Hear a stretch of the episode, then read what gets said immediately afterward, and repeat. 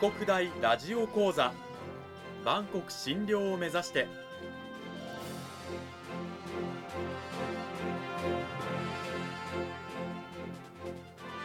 番組タイトルにある万国診療とは世界の架け橋を意味する言葉です。この番組は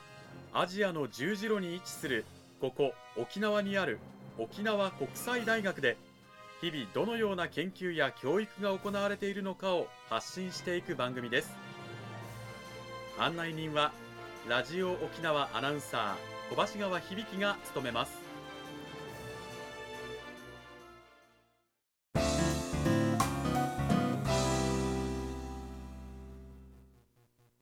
沖国大ラジオ講座今週からは2週にわたって沖縄国際大学産業情報学部企業システム学科のイ・ヒョンジョン先生を迎えてお送りしていきたいと思います。イ先生よろしくお願いします。はいよろしくお願いします。さて内容に入っていく前にまずはイ先生の口から自己紹介をしていただければなと思うんですけれども。はいお願いします。はいえっと産業情報学部企業システム学科のイ・ヒョンジョンです、えー、韓国プサンの出身になりますえー、1998年に来日しまして、えー、大学院で学びながら、えー、2003年うん、あたりから、まあ、非常勤で韓国語教育に最初携わりました、うん、えー、その後2008年から、えー、現在の沖縄国際大学産業情報学部の方に、えーまあ、就任しまして、まあ、今に至っています、えーまあ、専門分野としましては年少者日本語教育とかあと外国語としての韓国語教育っていうものが、まあ、専門分野で、まあ、主に現在の研究としましては、えー、多文化家族、えー、結婚移住女性だとかその子どもたちへの日本語支援っていうのと、うん、あとは沖縄観光っていう、まあ、韓国人観光客の急増による、えー、沖縄観光における韓国語の、まあ、言語経過っていうところの研究を主にしております。うん、はいえー、担当している科目は、まあ、韓国語全般とあとは、えー、韓国語の上級クラスにあたる外国語研究っていうものとあとは、えー、共通科目における演習科目の国際理解課題研究、まあ、そしてあの大学院におきましては日本語教育を専門とする院生の、えー、日本語教育学特論というあの講義も担当しております。はい。自己紹介をしていただきましたが、うん、あのそんないい先生を招いて今週から2週にわたって講義タイトル沖縄における韓国語教育の役割とは、はい、ということで沖国大で、まあ、学生たちに韓国語の指導をしていらっしゃるイ先生がどういうふうにこう韓国語教育をね県内ですることに意義とか意味とかを見出していらっしゃるのかという話を伺っていきたいと思いますが、うん、まあ、でもあの韓国語とね、えー、いう言葉とまあセットで韓流っていう言葉もね、うん、まあ、最近はあまり聞かなくなりましたけれども、うん。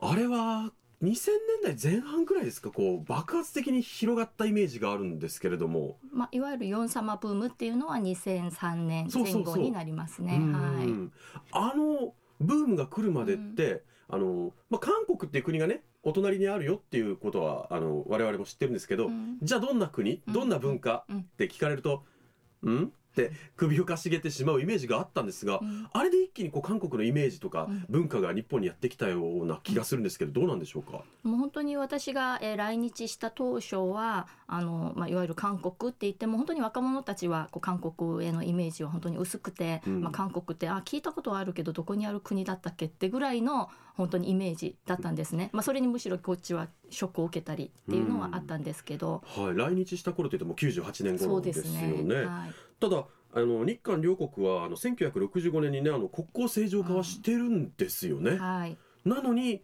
その文化的な交流がつまりなかったということなんでしょうか？そうなんですね、まあ、65年の国交正常化っていうのはいわゆるまあ日本統治時代がまあ一応終わって、まあ、その後20年以上のまあ歳月がまあ流れた上で、まあ、そろそろ日韓のまあ関係を正常に戻すべきじゃないっていうまあ意味合いでの表向きの一応ね正常化ではあったんですけど中身はまあいろいろとまだあのいろんな話し合いがまあ集めてない状態のまんまのまあ正常化っていうものでした。まあ、なので、えー、まあそんな意味合いでは、まあ、いわゆる日本の文化、えっと、いわゆる歌だったりとか、まあ、ドラマや映画といったいわゆるサブカルチャー的なもの自体はもう本当に90年代末までも韓国の中では絶対受け入れてはいけないような要素だったので、まあ、いわゆる私は早い時期から日本語の勉強をしたわけなんですけども。じゃあ韓国はもう国の政策として日本文化を韓国内に入れないといううん、そうなんことをやですっていたと。はい、いわゆるちょうどあのキム・デジュン大統領の時期なんですけど90年代末、まあ、98年ですかね、はい。うん、そのあたりに、まあ、韓国内では金融危機もあったりっていうことで、まあ、いろいろ文化コンテンツ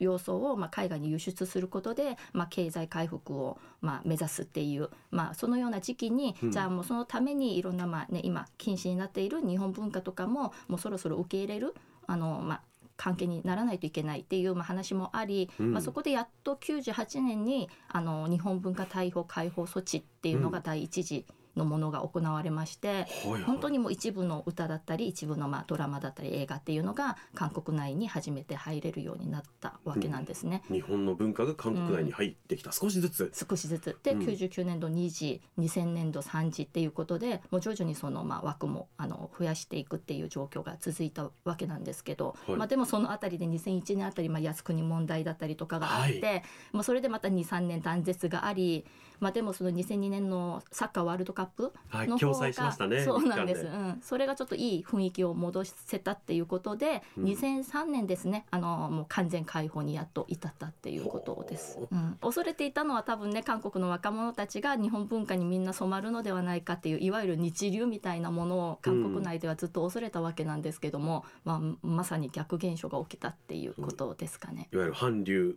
というブームが日本内に起きて、まあ、最初はヨン様から入ったかもしれないんですけど、うん。徐々にあの k p o p っていうね10代とかねね本当に若い世代にうん。向けた韓国のアイドル、うん。アーティストたちが日本でも受けるうん。受けてきた結果語学学習、韓国語学習者も増加していったと。そうなんですね。うーん。そうやってどんどんあの若い世代が韓国に関心を持つそういった人数が増えていく中で、まあ日本の若者たちの韓国へのイメージなんかもこう変わっていったり醸成されていったわけですよね。まあ、そんな中で語学学習者に対してはですねこう韓国語教育を導入する大学も増えていったわけですよね。そうですね、まあ、もちろん専門としてあの韓国語学科とか朝鮮語学科っていうのが設置されている大学はその時までもあったんですけども、うんまあ、その他の大学では、まあ、英語以外の外国語としてちょこちょこっと、まあ、うなんかあのせ設置してる大学があったぐらいですが、まあ、それが徐々にもう、まあ、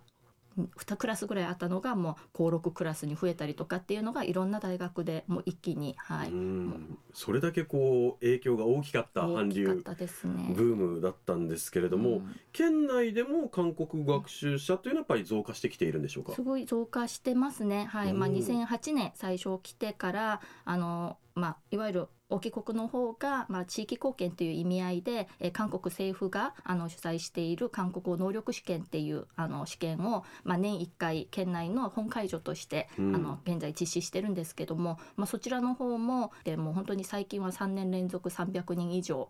はい、のもう受験者がいますので、はい、もう県内の増加も、はい、もう著しいって言えますね。県内でこの韓国語能力試験というのはお帰国大だけで開催されているものなんですか？そうです。そうなんですか、はい、ええ。で先生はそこのね責任者もやって務めてらっしゃると、そうですね。ええ。はい。それもやっぱりこうずーっとこうね日本そして沖縄でうん。韓国語のこういわゆるまあ普及といいますかうん。指導にも携わってこられた、はい。その実績を認められてということですよね。うん。うんいやもう私一人の実績じゃないですけど。まあ、え多くの方がね、はいあの力を尽くしてこられたと思うんですけれども、嬉しいことです。はい。うん、いわゆる先生は指導するにあたって韓国語をうん学生たちにこう何かこう気をつけている点とか、うん思っている点とかっていうのはあるんでしょうか？うん、今大学生たちが韓国語を選択するにあたっては、まあ、あくまでもこう K-POP が好きっていうようなところから来る学習動機っていうのが、まあ、圧倒的に多いわけなんですよね。うんまあ、でも授業の中でのこう授業内容っていうのはその学生たちのニーズばかりを取り入れた授業の、まあ、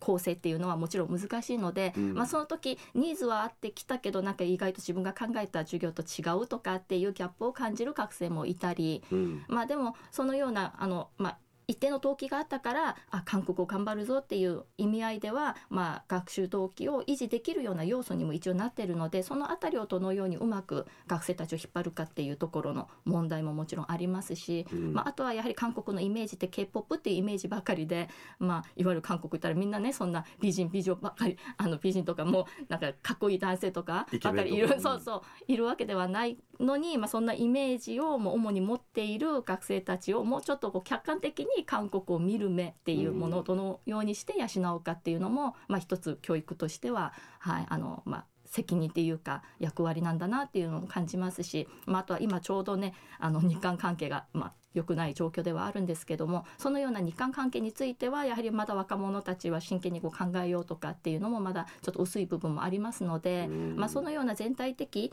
まあ、もちろん歴史的な面だけを捉えるとか、まあ、サブカルチャー的なも、ね、要素だけを捉えるのではなくてこう文化っていかに多様性があってっていうものをこう客観的に考えて対応できるような、まあ、そのような力を語学教育の中でどのように、ね、あの養っていくかっていうのが一番の課題かなとうん。日々感じてます。こう言葉を教えていく中で、うん。等身大のうん。こう韓国像というものをしっかりと学生たちにも捉えてほしいと。はい。こうなんだろう動機としてね、うん。文化に憧れるのは結構大変結構なんだけれども、そこだけに固執しちゃいけないよっていうようなことを考えなきゃダメだよっていうことですようんうんね。そうですね。うん今週は沖縄国際大学産業情報学部企業システム学科のイ・ヒョンジョン先生にお話を伺いました。イ先生どうもありがとうございました。はい、ありがとうございました。さあいい先生今週はですね、まあ、いろんなこう日本にねこう韓流ブームが起きる流れから、はい。学生たちの指導に対してどういうふうに先生が思いを持っていらっしゃるかも伺ったんですけれどもはい。それを踏まえて来週はどういったお話を聞かせていただけるんでしょうか？あそうですね、まあ、今週の最後で、まあ、話したいわゆる異なる文化、まあ、多様性っていうのをどのように受け止めて、まあ、対応する力を、まあ、教育の中であの、まあ、養っていくかっていう、まあ、それいわゆるあの文化リテラシーっていうふうな言い方をするんですけど、うん。まあ、それに向けてはあの、まあ、いわゆる活発的なこう文化的今の交流だったりあとは人的交流っていうのが、まあ、いかに重要かっていう、うんことを踏まえて、まあ、来週はあのそれにも、まあ、求めて沖縄沖縄国際大学内でどのような韓国語教育を主にやっているのかとかあとはそこでどのような人材育成を目指しているのかっていうのを話したいなと思います。はいではいい先生来週も引き続きよろしくお願いします、はい、よろしくお願いします。今週は沖縄国際大学産業情報学部企業システム学科のイ・ヒョンジョン先生を迎えてお送りしました。